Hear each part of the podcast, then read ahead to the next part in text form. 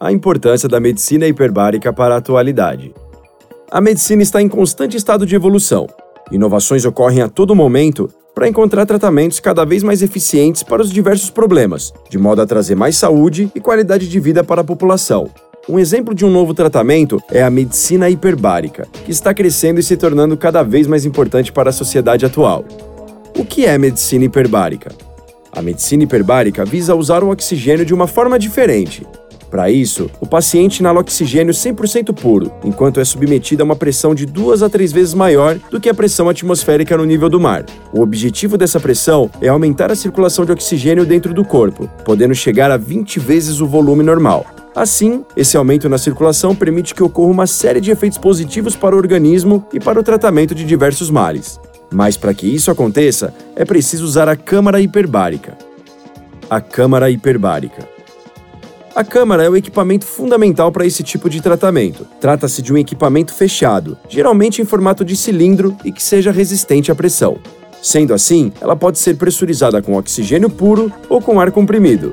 Dentro da câmara, o paciente pode receber o oxigênio diretamente por meio de uma máscara ou respirando o próprio ar de dentro do equipamento. A importância da medicina hiperbárica. A medicina hiperbárica é de suma importância, pois introduz uma nova forma de tratamento, de maneira completamente indolor e sem nenhum incômodo para o paciente. De maneira geral, é um tratamento que pode combater infecções bacterianas e por conta de fungos, além de normalizar a cicatrização de feridas crônicas ou agudas. Para isso, a câmara compensa a deficiência de oxigênio causada por algum acidente nos membros. Além disso, o tratamento ajuda a eliminar as substâncias tóxicas e toxinas e ainda potencializa a ação de certos antibióticos.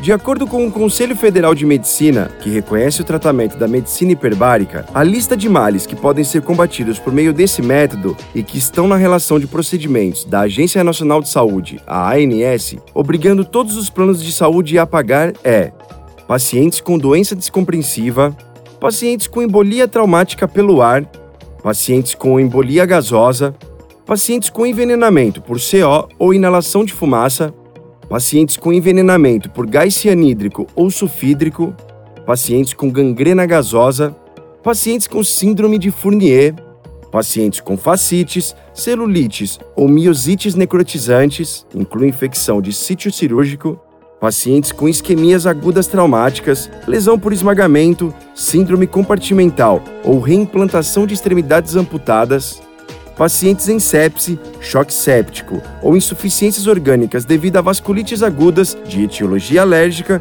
medicamentosa ou por toxinas biológicas. Pacientes diabéticos com ulcerações infectadas profundas da extremidade inferior, comprometendo ossos ou tendões. Pacientes com osteoradionecrose, de mandíbula avançada ou refratária. Por isso, a medicina hiperbárica é tão importante nos dias de hoje, permitindo um tratamento eficaz para diversos problemas.